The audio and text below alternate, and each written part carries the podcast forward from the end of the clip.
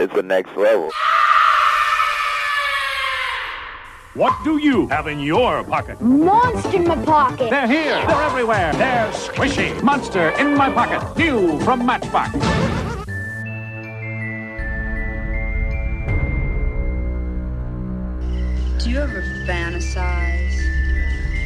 About being killed? Do you ever wonder about all the different ways of dying? You know, violently? I wonder, like, what would be the most horrible way to die?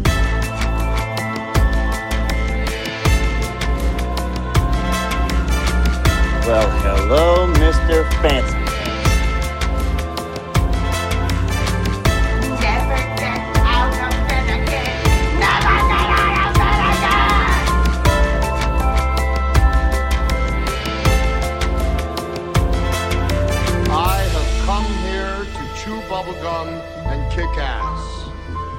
all out. The following program may contain mature subject matter. Discretion is advised. The Texas Chainsaw Massacre. New trailer for the movie going straight to Netflix. What do you know? Trailer comes out and there's very little spoiled in this trailer. It's how you do a trailer. Not gonna lie, I really wasn't overly amped for a new Texas Chainsaw Massacre movie. So watching the trailer, it didn't really worry me either way. But, I mean, how do you pronounce his name? Fede Alvarez? He did the Evil Dead quote unquote reboot, the soft reboot or whatever you want to call it. And I mean, that was solid. It was pretty good. No, it wasn't Ash Williams, and that's obviously what most fans want when it comes to Evil Dead, but it was still good. So maybe, I don't know, maybe this Texas Chainsaw Massacre will actually be a pretty solid movie. But that's how you do a trailer. I mean, you tease a little, you fondle the audience with just a little taste, and then you end the damn thing and let everyone fester over it. That's how a trailer should be done. I'm not sure if I really care that a new movie is coming out. Texas Chainsaw Massacre is probably one of the lower end uh, remakes, reboot, sequels kind of thing that I yeah, I'm kind of so so about. I do know Sally Hardesty returns. That was announced. So I'm cool about that. But do I really care for another Texas Chainsaw Massacre movie? Especially now this one is doing like what so many franchises are doing now where it's a direct sequel to the first movie, which didn't they already do this? I don't know. Texas Chainsaw Massacre is becoming even more confusing than Halloween. Uh, and actually, Halloween, I'm pretty good at keeping with those timelines. But uh, I mean, I don't know. I, this movie it can't be worse than the last few, can it? I mean, I should watch what I say, but and I mean, you got to think about it. Talk about these reboots, sequels, and remakes, and everything. I mean, what are we at now? So we have Halloween is doing their thing. Scream is coming back. Hellraiser's coming back. Obviously, Texas Chainsaw Massacre. Jeepers Creepers is in the works. Apparently, Victor Salva has nothing to do with this, but he's going to get royalties. So, I mean, whatever. You take that with whatever grain of salt you want. You have Train to Busan is getting an Americanized version. Gonjiam Haunted Asylum is getting an Americanized version. Ver, virgin version.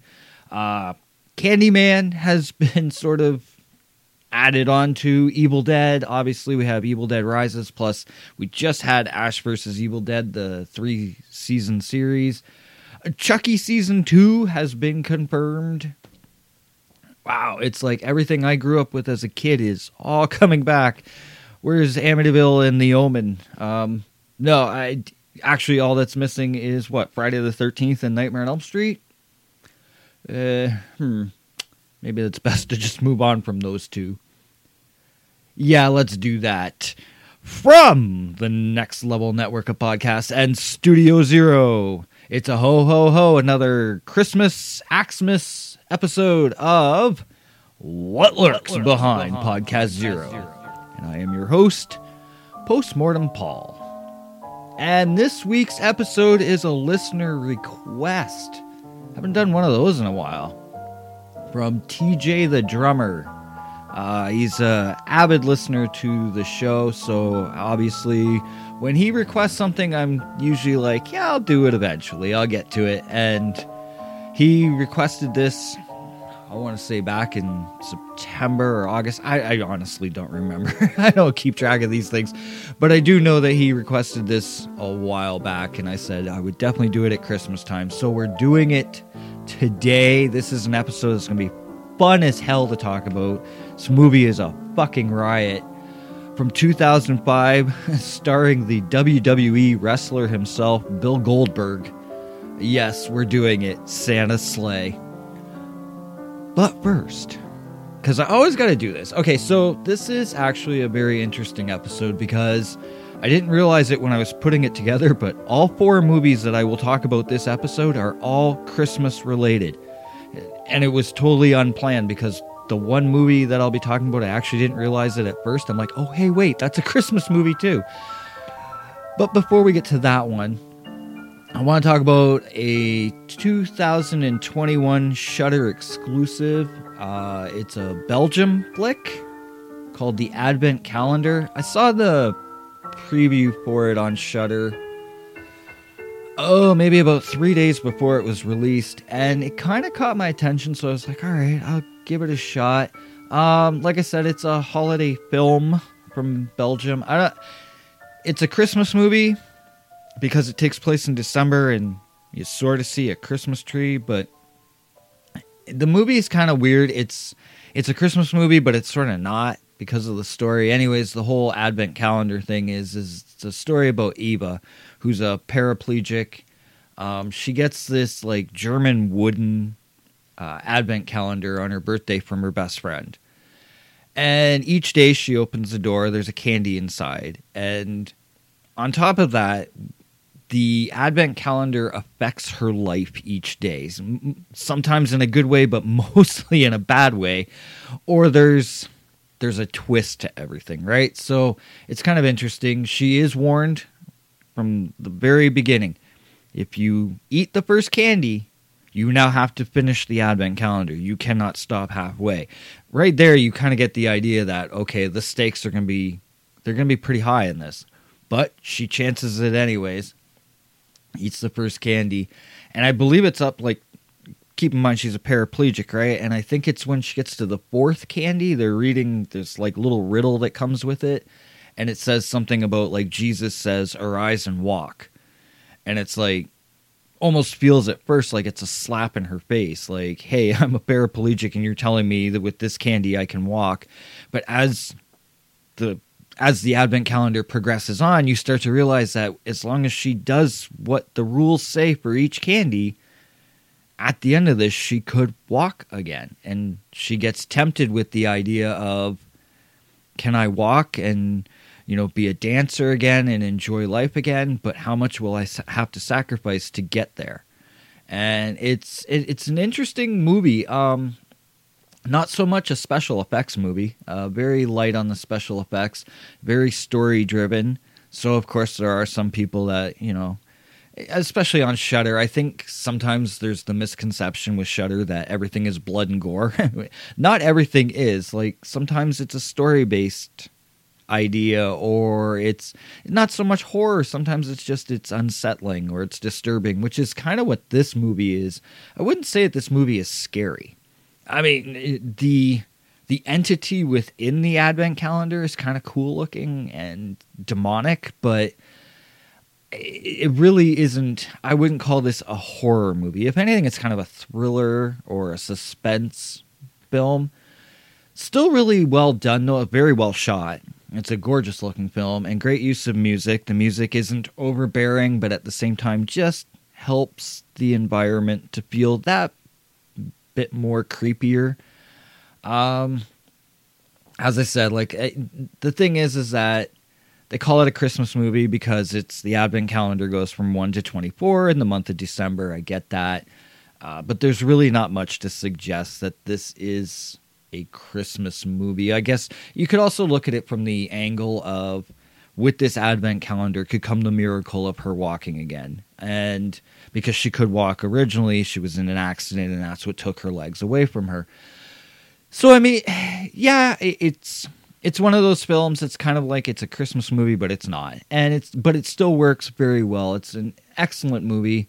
Uh, I really enjoyed it. The second one that I took in though, that was easily more a Christmas movie, um, but at the same time it was less serious. Like okay, with Advent Calendar, there's there's like a heavy sense of um, of almost like dread to the movie as it progresses on. At first, it's not so bad, but as things keep going on, you're like, well, I don't know if I'd want to make that decision, you know, based on what each candy would offer her and whatnot.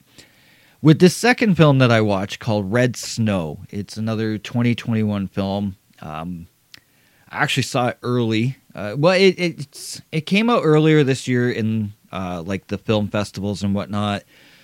And now it's slowly starting to make its way in the digital world. And that's how i happened to see it. And i'm not gonna lie this is one of those where the poster kind of pulled me in. It was a it was a cool looking poster cabin out in the woods in the snow and in the clouds you see like a silhouette of like a vampire. And i was like hmm, all right that's kind of cool. And then says red snow on it is it not not like the greatest movie poster i've ever seen but it it was enough to grab me. I'm like, okay, I'll, I'll give it a shot. And the thing is, is that with vampire films, especially, it, it, I find with vampire films right now, we're sort of at a point where the market is very oversaturated with um, repetitiveness and mediocrity. I find that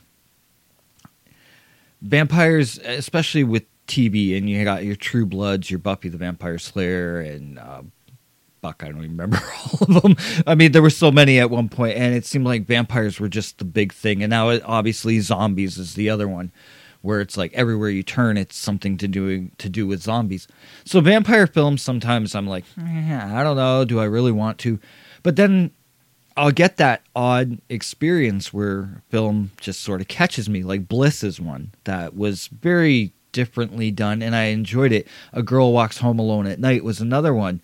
So then I watched this and I'm like, okay, I'll give it a shot. And actually, I can add Red Snow to that list of vampire films that's done just differently enough that it wasn't boring. Um, it wasn't the whole love, love, blah, blah, blah, die, die, die thing. You know, uh, it's not Twilight. It's not, you know, it, it had something different to offer. And I mean, the basic premise of it is it's a novelist goes on a small retreat in Lake Tahoe. And while she's up there, and you know, she's been struggling with writing a book, so she figures this solitude will help her write a new book. While she's up there, that solitude is stripped away from her when a bat flies into her cabin basically and gets injured. She thinks she's helping a bat, you know, they even have this funny scene where it's like she's putting a band-aid on it. It looks kind of funny. Um, but anyways, all of a sudden she hears this big bang in the room where she left the bat to find out that it's now it's a it's a human, it, it, well, a vampire, you know, and she's like, "Oh shit, what do I do?" And you know, so she nurses him back to health again. And the the question she's now left with is, can he be trusted? You know, is he going to turn on her or will they bond and become friends or more even, you know, like you sort of get this feeling like she's totally enamored by it. Like she she finds him like very intriguing and interesting especially being she's a vampire novelist right? So she's got questions and she wants she wants to know okay like you know everything we've been told by hollywood what's real and what isn't and stuff like that. Almost sort of like Interview with the Vampire. It does have a bit of that feel to it, but then this goes and does something completely off the rails that it's like, okay, we're we're no longer in Interview with the Vampire territory. Uh, the dialogue in this one is really well done. Very natural, very real feeling. You don't get this feeling like it's actors portraying roles. Like it feels like you're actually eavesdropping in on a conversation. Um, It's a very low budget film, but it does the best with what it has and makes it work in droves. Like, again, uh, not a lot of special effects, but when there's special effects, all done in practical effects and done very well, uh, it's definitely worth a viewing. And this one, like I said, is definitely more Christmas feeling uh, than the Advent calendar. There's obviously more to imply that this is her on a Christmas vacation, getting away from you know the everyday craziness of the city life and whatnot.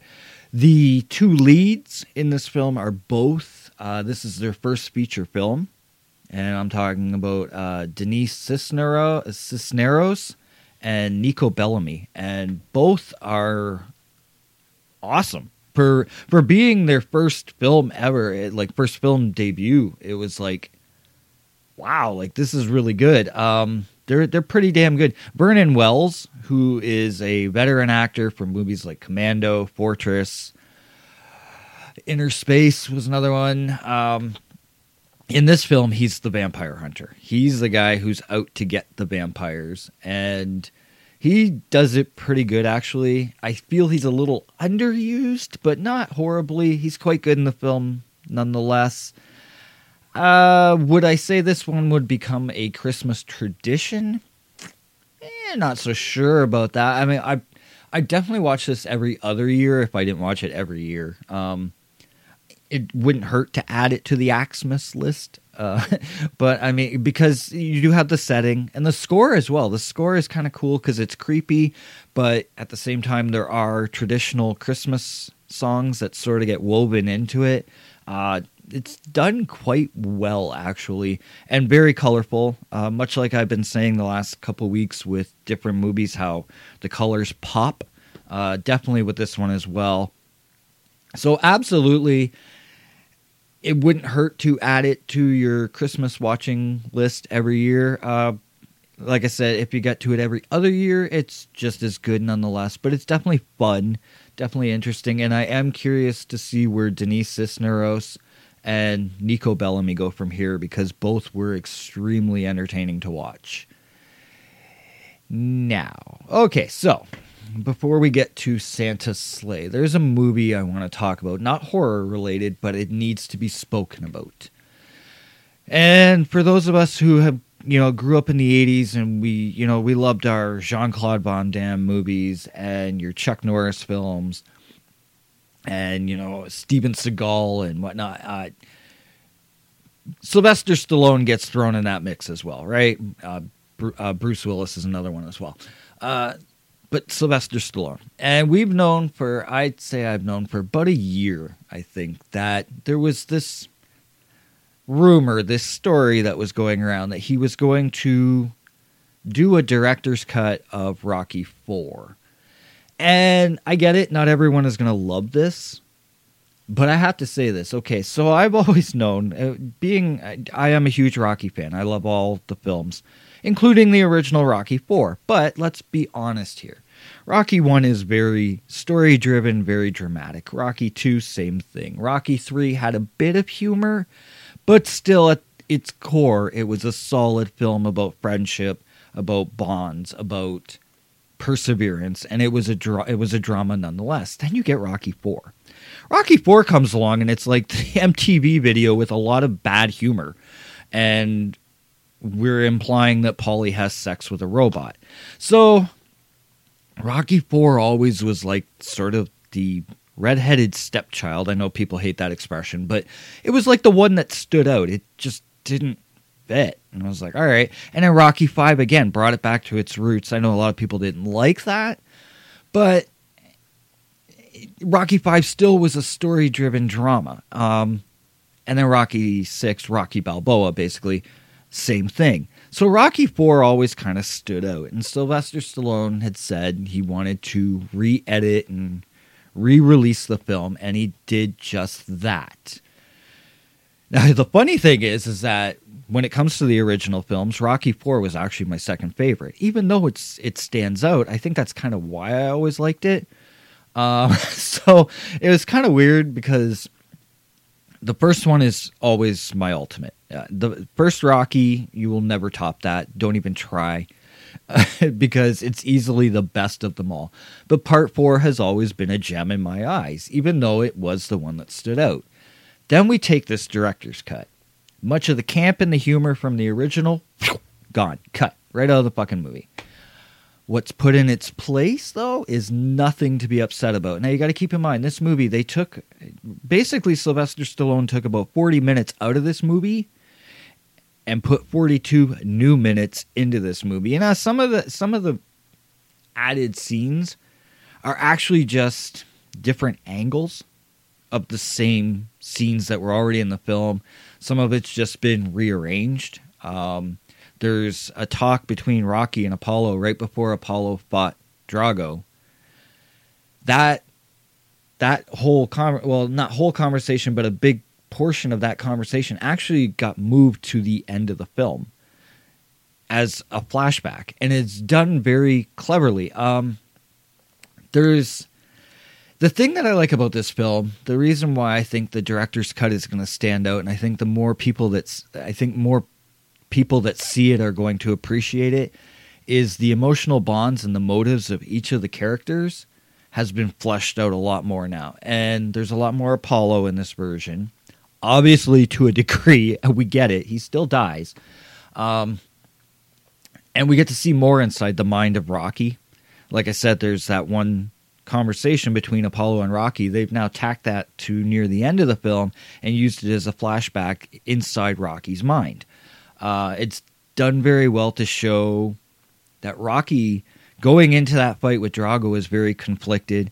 Uh, going into the fight between Apollo and Drago, he was very conflicted, and it, it, it highlights on that more. But what this movie does best, something that really helped me enjoy it a lot more is the character of Adrian. Adrian in the original always came off as just being the little Debbie Downer that everything Apollo or Rocky wanted to do, she was just against it. She seemed like she was just nag, nag, nag. And obviously we understand she cares about them. That was that didn't need to be shown. It would, you know.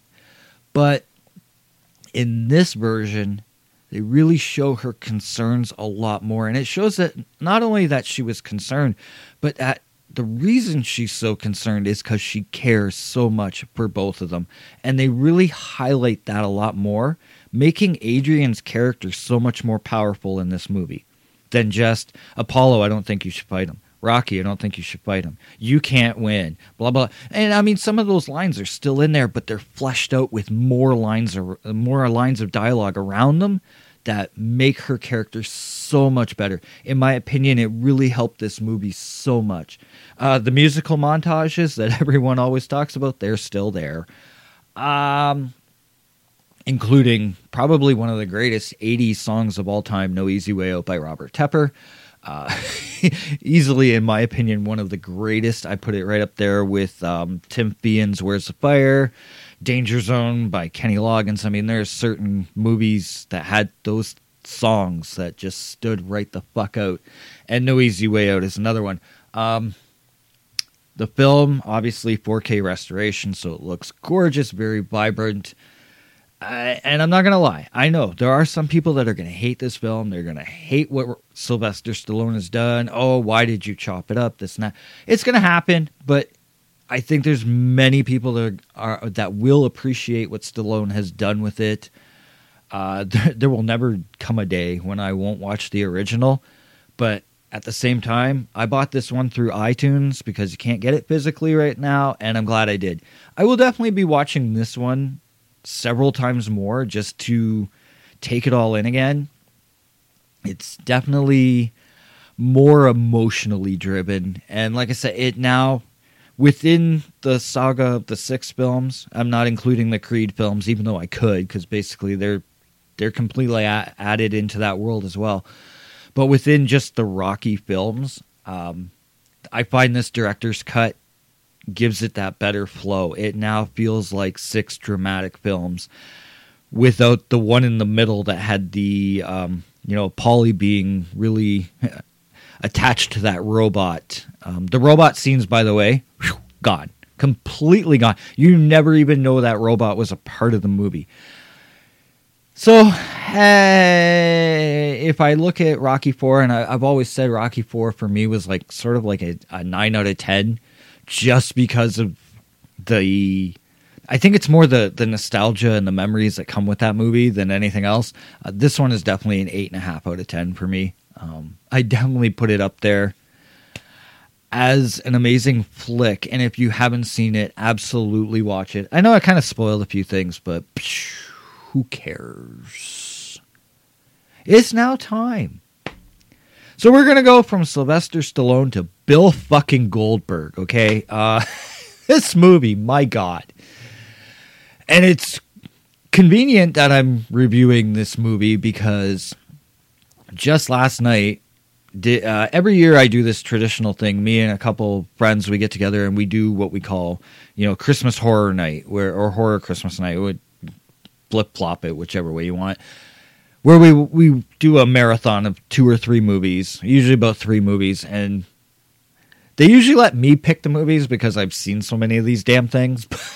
anyway, so last night I decided to introduce them, my friends, to Deadly Games. Um, which is a movie I'll be talking about later on this season. Uh, we watched Black Friday because they hadn't seen it. I had. I was like, you guys got to see this movie. It's fucking great. And then we watched this movie. It's a movie with uh, a killer Santa Claus that is just all sorts of fun and fucking vulgar and raunchy and it's done so well and it's just it's a joy to watch when you watch it with friends it's even better uh, we're to do the trailer timeout, and when we return, we're going back to 2005. A little Canadian flick. Well, they say Canadian American, but let's face it, it was all filmed in Alberta. This movie, Santa Slay, when we come back. Back in a splat, kids. Grandpa, I want the truth about Christmas. If it's the truth you want, then it's the scary truth you're gonna have. According to the Book of Claus, Santa, Satan's only son, lost a bet and was forced to spread Christmas cheer. But now, all bets are off. Santa? Uh. Yes, there is a Santa Claus.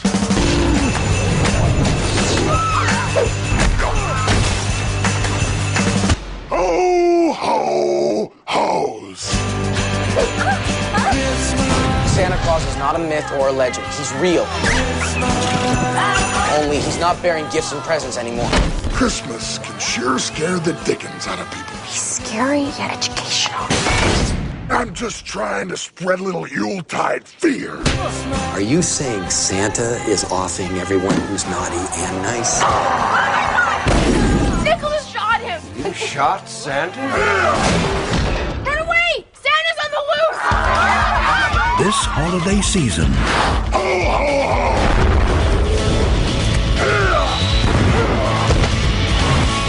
Your doors, bolt the windows,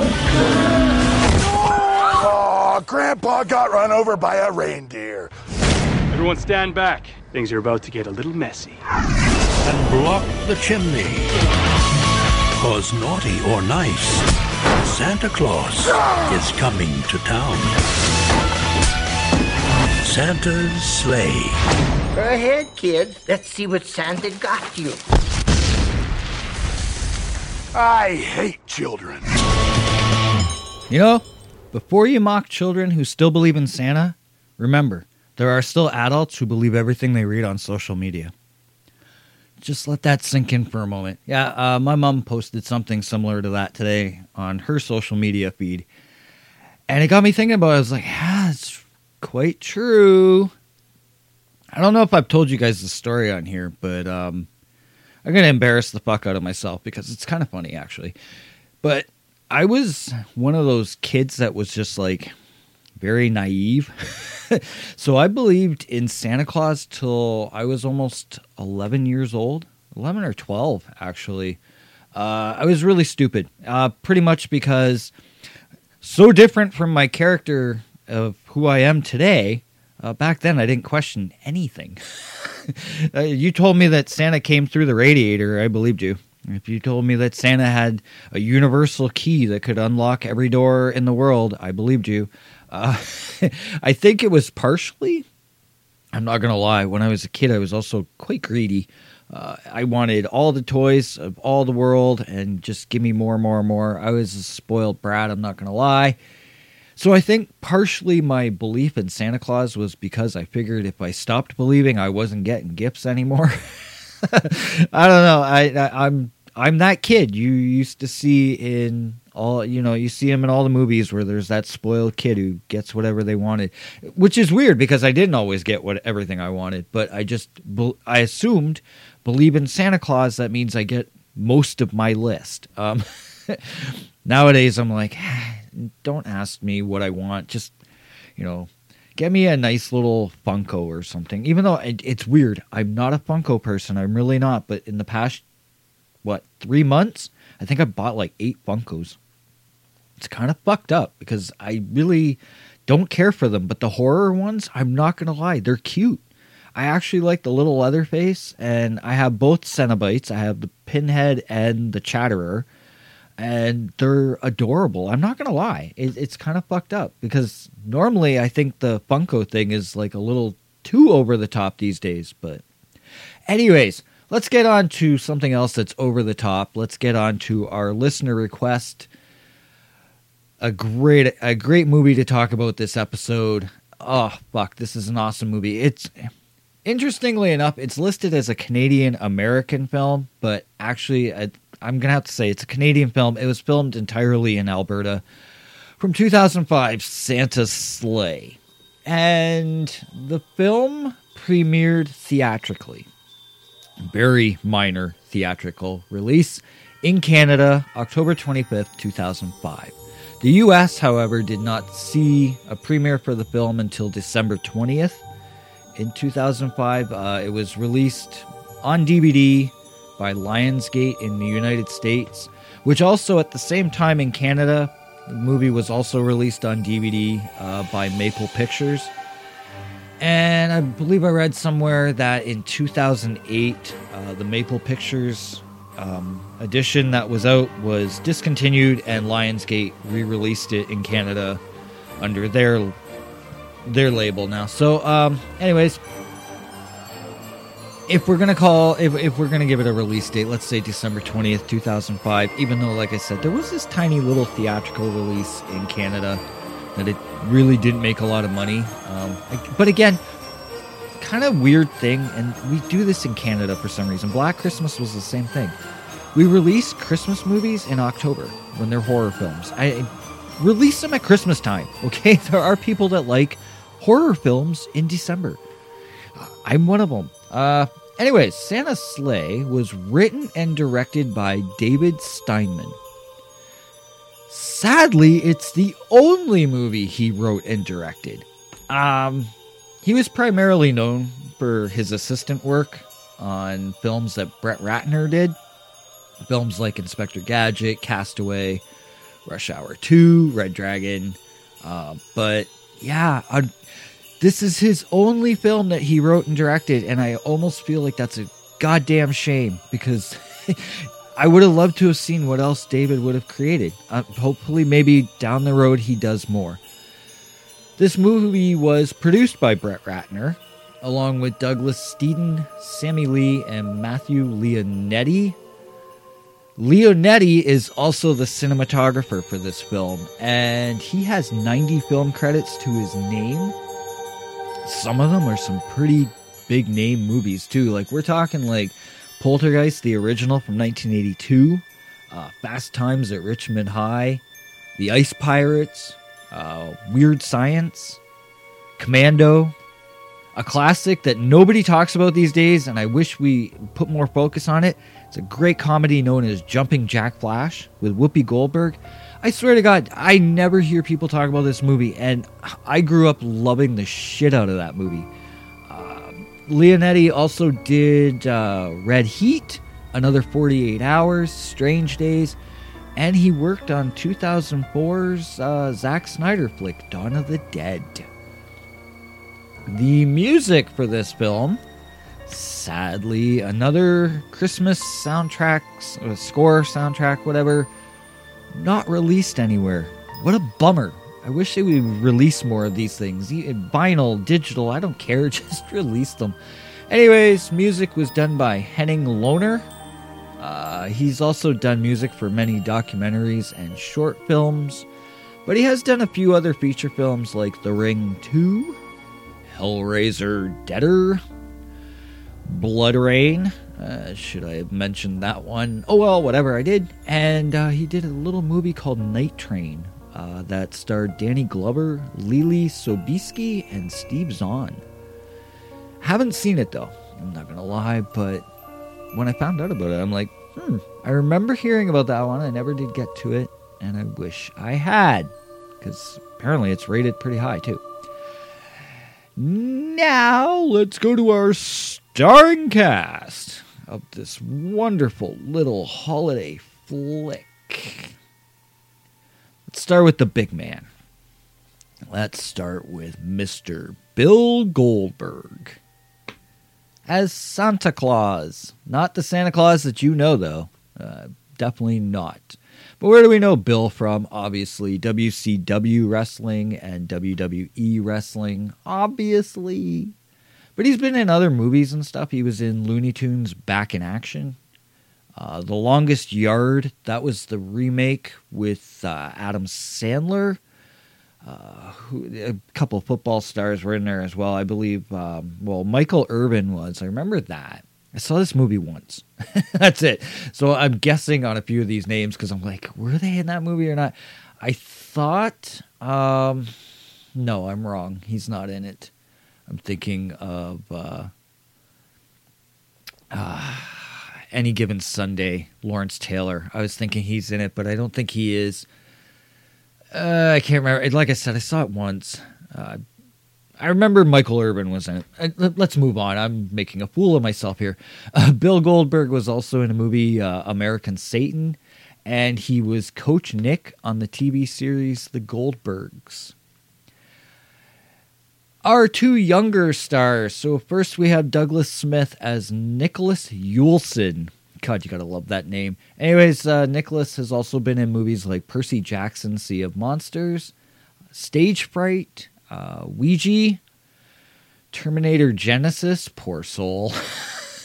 and he was in TV series like The Alienist and Clarice. Clarice is the one that's uh, Silence of the Lambs continuation or whatever. Actually, I think isn't Clarice is the prequel, I believe. And then we have Emily DeRaven, or is it Robin or Raven? I think it's Raven. Um, anyways, she plays Mary Mackenzie. Emily, you guys would probably know. And as a matter of fact, even when I was when I introduced this movie to my friends last night, right away they were all like, "We've seen her before. Where's she from?" Well, she's from Roswell, if you remember that TV series. She was in the Hills Have Eyes remake. She was in the movie Public Enemies with Johnny Depp.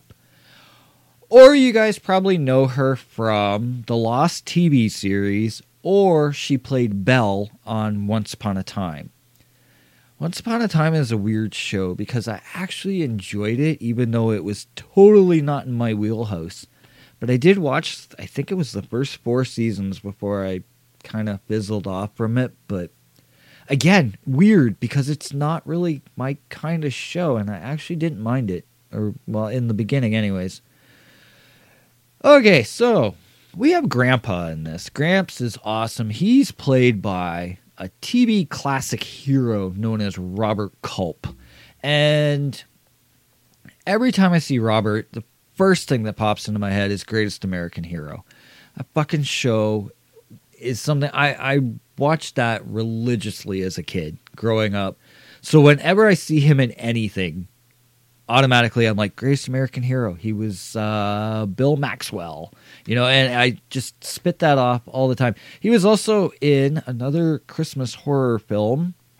He was in Silent Night, Deadly Night Three. Better watch out. Which, okay, I like the Silent Night, Deadly Night series, but part three is the boring one, and I totally forgot that. And like I, I think I even talked about this last episode. Bill Moseley's in this goddamn movie, and it's still it's boring to me. but Robert Culp was in it too. So it- give it kudos for the names it got. It's just not. It's kind of boring. Uh, Dave Thomas. Dave Thomas, great Canadian actor, plays Pastor Timmons. Oh, and he gets killed. It's awesome. But anyways, uh, where do we know Dave from? We know him from SCTV, uh, Strange Brew. You know, he's part of Bob and Doug McKenzie. Uh, the movie Stripes with Bill Murray. He was in Follow That Bird and, and Sesame Street movie, and I remember it. Uh, he was in The Coneheads. That's a great movie. Um, Grace Under Fire, the TV series. Uh, I mean, to be honest, many appearances on countless TV shows.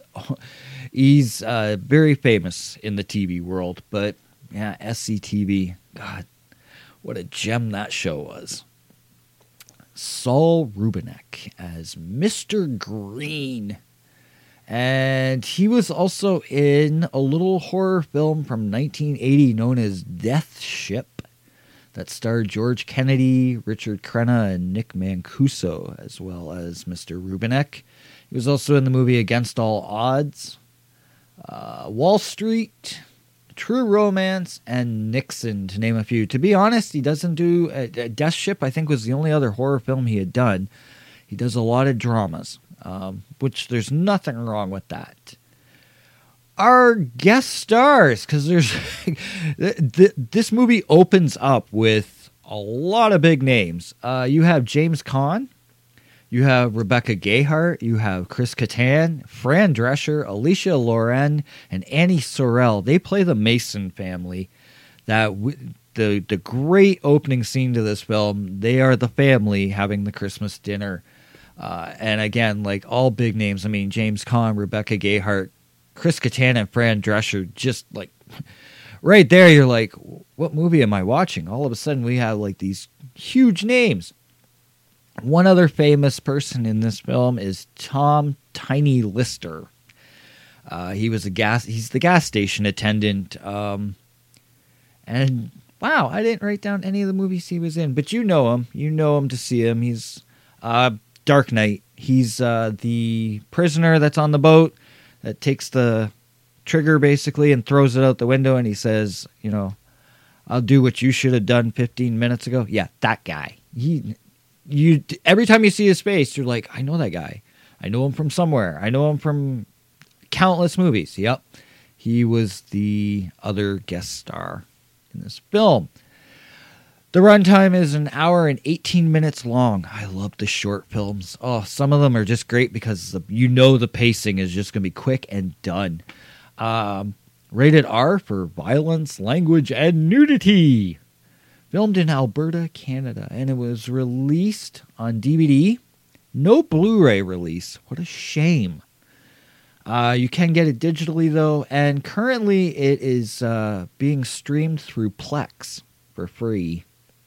It used to be on Tubi. It, it might still be in the United States. I don't know, but I know here in Canada it's not on Tubi anymore. But we can get it through Plex. The worldwide gross, keep in mind, I did say very, very minimal theatrical release. Uh, the gross was $7,000. I think it was only at film festivals it was actually shown. I don't think it was anywhere else. Synopsis for this movie. Oh, what a gem. What a gem. It turns out that Santa Claus is not really the sweet old fellow that we all know and love. In fact, he's a devil. And the only thing that's kept his bad side in check was a bet he lost with an angel. After a thousand years of playing nice, the bet is up, and Santa is about to open a can of whoop ass.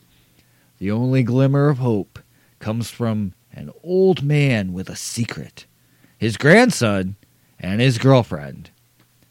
Brace yourself for one really bad Santa bent on spreading holiday fear. And for this segment of the show, scary yet educational. fucking love that line. Oh my god. The dialogue in this movie is so fucking quotable. And it, it's all cheesy puns on Christmas storybooks and songs and things that you just associate with Christmas, Bill Goldberg must have been in his fucking heaven doing this movie. A little bit of trivia before I get into uh, what I feel about this movie, because I haven't made that pretty obvious already. But, anyways, uh, while never truly confirmed, and this is something I was looking all over for to find out if this was a confirmed thing or not. This movie may have been inspired by this, it may not have been. But if you all remember a little movie that came out in 1988 called Ernest Saves Christmas, there's a movie being made within that movie called Santa's Slay. So I was looking everywhere. I assume that had to have tied into it somewhere or another, but I don't know. I couldn't find anything to actually confirm that. But yes, in Ernest Saves Christmas, the movie they're making within that movie is Santa's Slay. Wanda Ferraton, who is a stunts person for this movie, she did some of the stunts. She actually uh, she wanted to join on in this film because she kind of made a mistake. She thought that Jeff Goldblum was the starring actor in this movie, and she'd really wanted to meet Jeff Goldblum. So when she found out about the filming and whatnot, she totally jumped on board. She's like, I'll do stunts, you know. I welcomed myself to this wonderful flick. She didn't, probably didn't even know what the story was about. She just heard Jeff Goldblum's name and was like, I'm in. How many women wouldn't be? Um, However, when the shoots began, she found out that the lead actor was actually Bill Goldberg. As fate would have it, though, she and Bill ended up falling in love, and several months after meeting on the set of Santa's Slay, they were married. So, how's that for like a fluke, right? You totally go in thinking you're going to meet one man, you meet another, and you still fall in love with them anyways. They actually have one child, and they are currently still married to this day. So how awesome is that? It's a nice little love story within this wretched B movie of fucking hilarity. Another thing about Bill Goldberg, uh, him and Emily DeRaven, they both share a birthday. Uh, December 27th is actually their birthday, which is kind of coincidentally two days after this holidays, movies, you know, Christmas Day thing. So, yeah, they're both uh, December 27th, which is is that Sagittarius? I think it is. I could be wrong. Does uh, does it honestly matter? Not really. The body count for this film. So here's an interesting thing: forty-one dead fucking bodies. but the first victim, however, in the movie is not human. Nope, it's the dog that gets punted into the ceiling fan. And I normally would not condone, condone any harm to animals. You know me, I'm big softy when it comes to animals. But my God, that scene cracks me up every fucking time. oh, it's just funny. Uh, what is it, a little Pomeranian? And you just see Santa go bang! Into the ceiling fan he goes. Totally like gremlins but it's kind of cool about this movie too because i do notice there's little hints that are almost nods to other films and that always reminds me of gremlins. But i mean okay so let's talk about that opening scene right? So you have the mason family played by all jewish actors and it's sort of like they're like um I guess it's like a sort of like a hidden joke within the actors or whatever. They were all Jewish. You have James Caan, Rebecca Gayheart, Chris Kattan, Fran Drescher, Alicia Loren, and Annie Sorrell are all Jewish actors doing this Christmas scene, having this Christmas dinner. And it, I mean, and then of course, what you have uh, Fran Drescher's character, she plays Virginia. She's supposed to be married to James Caan's character, Darren, I think but she's flirting with Chris Kattan, who is Jason Mason. I love that, Jason Mason. Um, which is weird because he's supposed to be with Alicia Loren's character Beth. Beth Mason. I'm assuming she's married into the family. Or was he married into the family? Because I assume he must have married into the family because Fran Drescher would have been Beth's mother and eh, because it would be really fucked up if she's like flirting with her son, right? And he's like fondling her between her legs and shit like that. So I mean, but this is a really fucked up family dynamic. Like there's some weird shit going on here. And then the next thing you know, jolly old Saint Nick comes down that chimney and busts through the fucking brick and mortar. And right from this moment, you know that shit is about to hit the fan. And if that doesn't happen, well, the dog hit the fucking fan, like punted like a football, and all hell breaks loose. What? Uh, Virginia, her her hair goes up in flames. She's bald, and James gets stabbed in both hands. James Connery gets stabbed in both hands, and then he has a turkey shoved down his throat. Joker style almost, like with the pencil. I'm to make this pencil disappear. Well, Santa's like, I'm to make this turkey leg disappear. Bang! And it's fucking total hilarity. And then after that, we meet Nic- Nicholas and Mary. I mean, you have your credit scene, which also. So during the credit scene, some people have caught it, some people haven't. They show like the it's supposed to show like the history of Santa, but if you actually look at the lettering it, of the writing in the book, it's just a bunch of letters thrown on a screen. Except that hidden within each shot is whoever the cast member or the director or the writer or whoever their name is hidden and you have to find it within the lettering. It's kind of cool actually. Um, but after the credits, then we meet Nicholas and Mary, our two protagonist lovers. Um, well, kinda, because uh, there's even a joke made where basically it's like Mary has to make all the first moves in their relationship, but you kind of you, you kind of got a feel for Nicholas because his whole family dynamic with his grandfather. I'll talk about that in a second, but I mean, like, it's kind of different. It's fucked up, and of course, it's at Christmas time. We also meet their boss, who is a Jewish meat store owner. Um, actually, I did read somewhere, and I don't know. There might have been one or two actors that weren't, but for the most part, most of the actors in this movie are Jewish, which is really kind of funny considering it's a bunch of Jewish people making a Christmas movie. But who the fuck cares because it's gold? Um, but yeah, so we meet Nicholas, we meet Mary, we meet their boss, and then from there we go to Nicholas's house and we meet his grandfather, played gloriously by Robert Culp. Uh, Grandpa basically reminds me of the grandfather in Terror Vision, if you've seen that film, uh, because he's got the hidden bunker in the basement, and it it just reminds me of Terror Vision with Grandpa who had his bunker in the basement and was totally all about survival, and it's like again a nod to a film that came out before. You know, I mentioned the nod to Gremlins. Here's a nod to Terror Vision. Uh, we do find out obviously that you know, with Gramps, there's more than meets the eye. We find that out later. But for now, we're introduced to him, and he's basically, you know, in the town of Hell, um, Hell, Michigan, maybe. Um, but yeah, everyone thinks he's the local cuckoo. they might not be completely wrong, though. But oh, fuck, Robert Culp is a gem in this movie. And then, like, the whole thing with Nicholas, he doesn't celebrate Christmas much, mostly because Gramps doesn't, because Gramps has something going on with Santa Claus. He's not, you know, he he's just not keen on Santa Claus. And like I said, you find out later why. But because of the whole Nicholas grandpa thing and Mary is very much about Christmas and she kind of slips up and says Merry Christmas to Grandpa, knowing that he's not into it. And, you know, at the same time, her father is totally like NRA. Oh my god, I own my own bazooka. I'm gonna fucking shoot down Santa Claus with it and stuff like that. And Nicholas is against that, so there's a little bit of rift that comes between them. Sort of the typical uh, cliche in every movie. You know, the two protagonists fight before they get along and save the fucking day. But I mean, none of that matters once Santa comes because eh, once he eh, once he's in this film, it's this movie is ridiculous.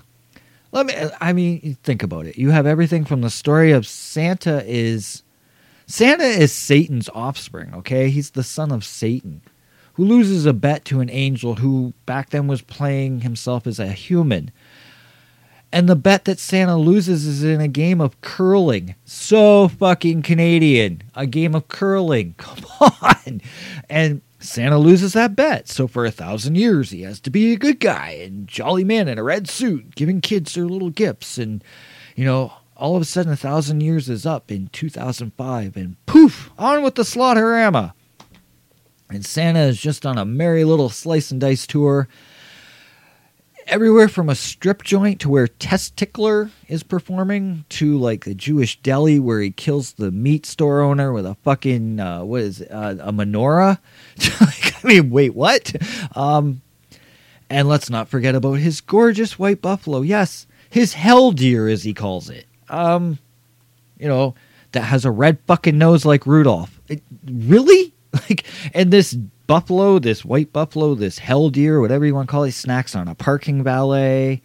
Um, he drives a fucking woman who's, let's face it, she's driving erratically like a moron, but, you know, back and forth on fucking two lanes. And Santa's like, get the fuck out of my way. And this buffalo just runs her off the road straight to her death, you know. Um, again with the references there's a reference to the necronomicon in this fucking movie. There's a reference made to uh, grandpa got run over by a reindeer joke because of the hell deer you know? I, there's so much yet he, okay.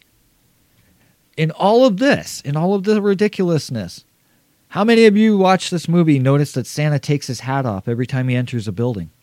He has manners He's the fucking son of Satan, yet he still has fucking manners. He has more manners than most people in this world.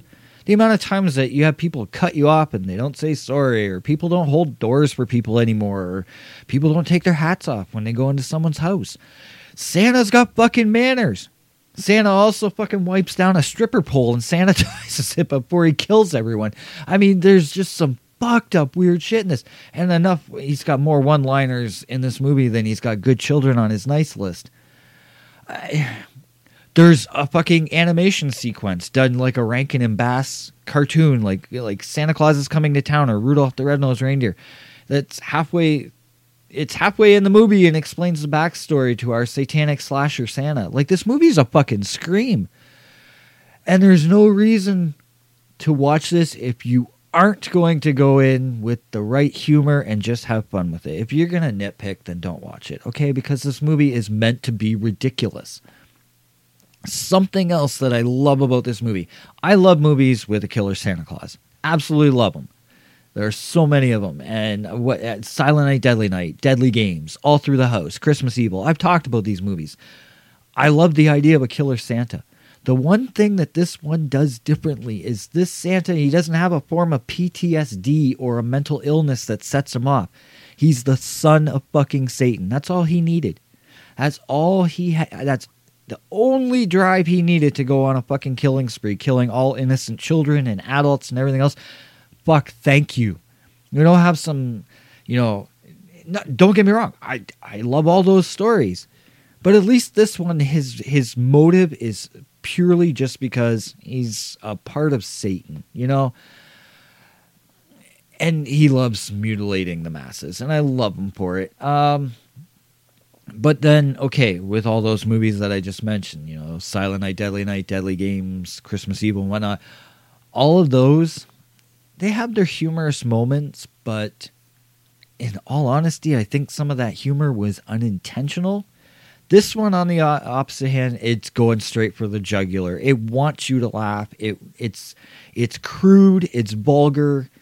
It's meant to be that way, and that's a credit to both writer and director David Steiman. Like I said, it's a goddamn shame he hasn't done more because he's very very clever with this movie. Um, I seriously wish he would have done more.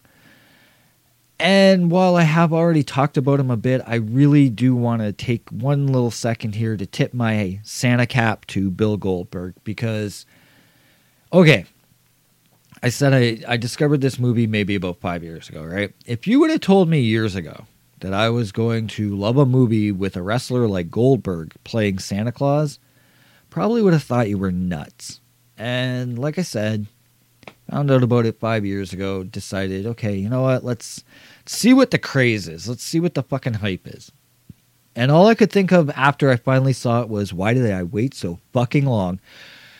Bill is having the time of his life in this movie. And it shows, and it glows like Hell Deer's red fucking nose. But Bill Goldberg just chews up the scenery. And then on top of that, you have Santa. Okay, what I love about it is he totally embraces the fact that yes, he's a wrestler. Santa's doing fucking wrestling moves to people. Like he's just having such a great time with this. Um, so he brings his wrestling ability to it. He brings the hammy dialogue to it, and he's bringing some Yuletide fear, and I absolutely love it. And again, Robert Culp, he's a joy in this. I gotta say, Douglas and Emily both.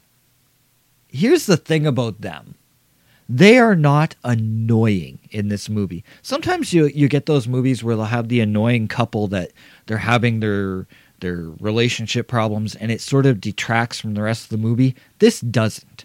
Um, they do have their their little squabbles, they have their issues, but at the same time, they are likable people. They're likable characters. You you like them enough that you want to see them live to see another day. Especially while Santa is heading out to Winnipeg for vacation, apparently. But it, it, it, the acting in this, I mean, and that's pretty much all you need. Uh, you need to know that you have Goldberg, you have Douglas, you have Emily, and you have Robert. And they're pretty much the four that are the focus on this. Uh, Like I said, the Mason fa- family at the beginning is a joy to watch. There are critics out there that have not had as much fun with this. They're they didn't go in with the right mindset, and I honestly think that's it. You know, some people are like, "Well, this didn't do anything to further the genre." Wait, what? what how are we furthering what genre with this? Like it's a fucking horror comedy that takes place at christmas. But the thing is is i'm going to focus on some of the comments that have been made by critics that you know what? They did get it. For example like Santa Slay stands out as one of the ultimate christmas b flicks for my time it's no jack frost or jack frost 2 but it does have a couple inspiring moments. That was by ryan cracknell. Um, Todd Martin of horrornews.net. He liked the film. He wrote, you know what, it isn't perfect. And there are movies when it's a little, uh, there's time, sorry, when it's a little too corny for its own good. But overall, it is just a fun, brainless movie that has a ton of violence in it. Exactly. Why do we need movies constantly to have some great brainiac message? No, fuck off. It's just stupid. It's cheap, it's goofy, but it's surprisingly smart and endlessly entertaining, says David Cornelius. Podcast zero rating for this movie. I'm going to make this quick. It's crazy, it's campy, it's a B movie holiday joy. Goldberg Goldberg rocks, okay? I never liked Goldberg as a wrestler, honestly. I used to watch wrestling just as much as the next guy. I didn't really care for Bill Goldberg. That's probably why, even when I first heard about this movie, I was kind of like, do I really want to do this? Like, do I want to watch this? The kill scenes in this are fun. And if not for the gore, then for the one liners that accompany with those moments, I mean, it's. You know how, like, Freddy Krueger. Freddy Krueger, some of the, some people really enjoyed the one-liners he included with his kills. Some people not so much, but that's kind of what you get with this, except it's Santa Claus and it's the movie's quick paced never overstays its welcome. Like i said it's what 78 minutes long? It's eh, 80 minutes? Tops? That's awesome. Perfect. Thank you. We don't need a three hour fucking movie. It's short enough to watch and not feel like you're watching the 10 fucking commandments. It's clever. It's satirical. It's just dumb fun. In the most outrageous score you may hear this movie ever receive eight slaying and slashing sleigh rides out of 10 Yes, it's an 8 out of 10 for me. I'm not going to lie. And I know the movie's not perfect. I don't want it to be. It's just pure fucking fun. And I have to give massive thanks to TJ the drummer for requesting it because you know what? Not that I wouldn't have done this movie, but a listener request means I have to do it. And it was like, okay, Christmas 2021, that movie's getting added to the slate, and I'm glad I did it. It's so much fun. With every watch, I find I love the movie more and more and more. And I I knew doing this episode I was gonna have a blast. So on that note, I want to thank everyone for returning. Thank you for listening. Thank you, by the way, for making this probably one of the best years I've had in podcasting. I am consistently now having more and more downloads every episode, and I love you all for it. If you're new to the show, welcome, and hopefully I don't offend you too much. and if you are a consistent listener, say like TJ the drummer, um, thank you so much for always sticking it out and being around because I do enjoy doing this show. I know sometimes I might sound like I gripe and you know rant a lot like an old grandpa, but no, sometimes it's just you know put something out in the ether and see how people react. Um, in terms of TJ the drummer, I do want to mention you can find him uh, doing some things on the internet as well. He has a YouTube channel and a Twitch channel. Uh, both can be found at TJ underscore the underscore drummer. So make sure to check him out and subscribe to his channels. Um, I know his YouTube channel, he does like unboxing videos for like wrestling loot things or. Oh, he did one for Teenage Mutant Ninja Turtles loot box, I think it was, or something. He does like some really cool videos on there, and plus some drumming videos and whatnot. So it's definitely cool to check him out. And Twitch, he's on there sometimes. Um, like me, he's a midnight worker as well. So yeah, schedules sometimes can be a trick. I get it. So find him on Twitch, and you never know, you might catch him on there sometimes. Play he plays a lot of like retro games from like the 2000s and whatnot, and it's always fun to watch. So check that out.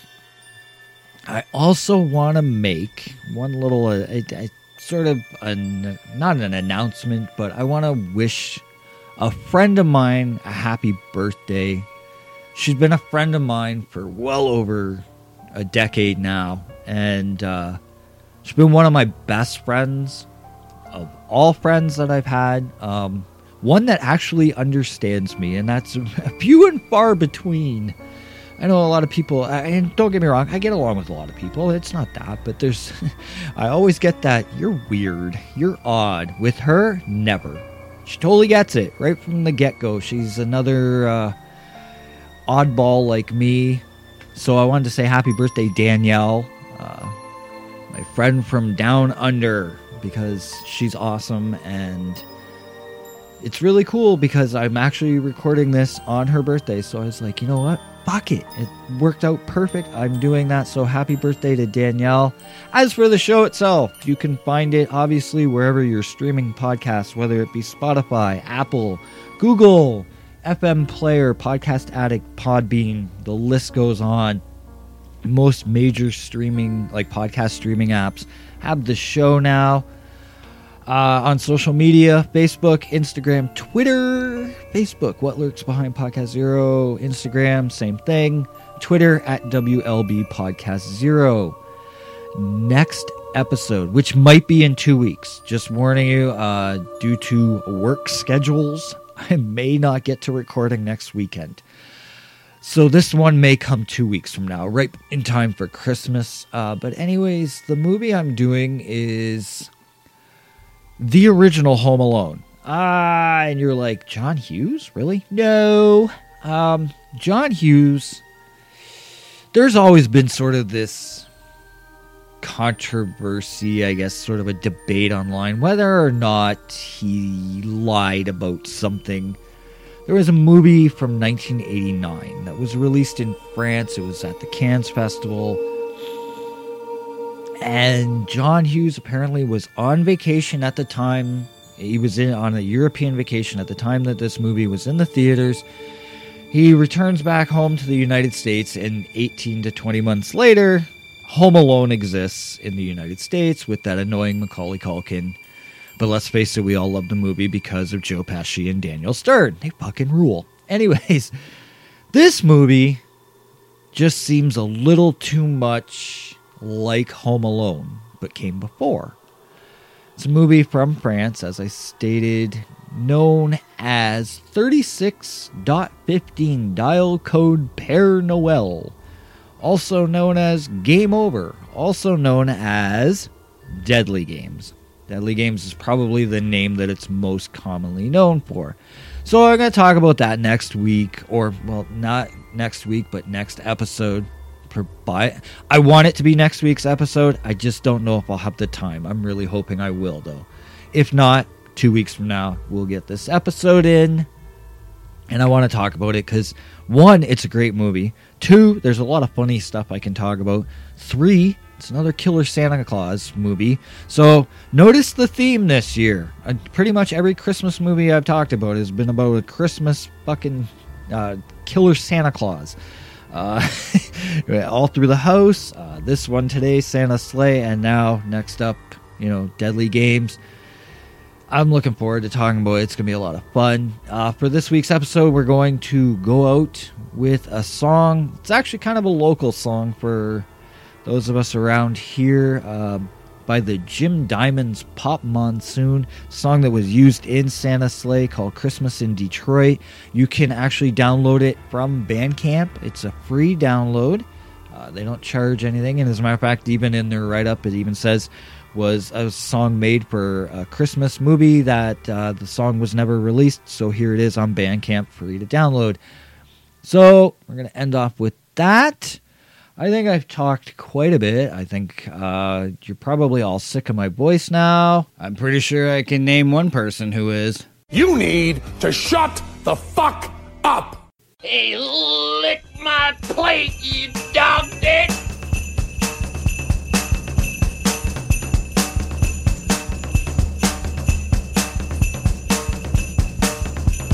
Christmas in Detroit, downriver style, from the Straits of Gibraltar to the tip of Belle Isle. Christmas in Detroit, check it and see.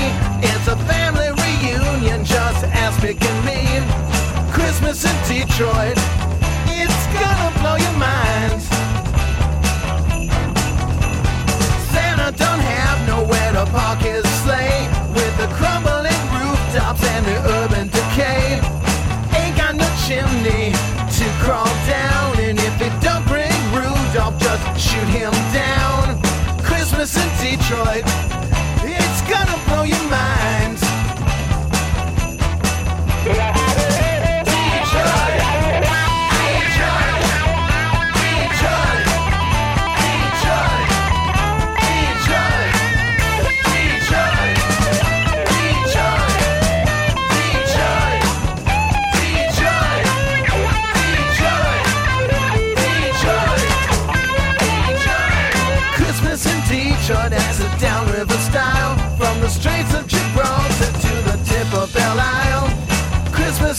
Detroit.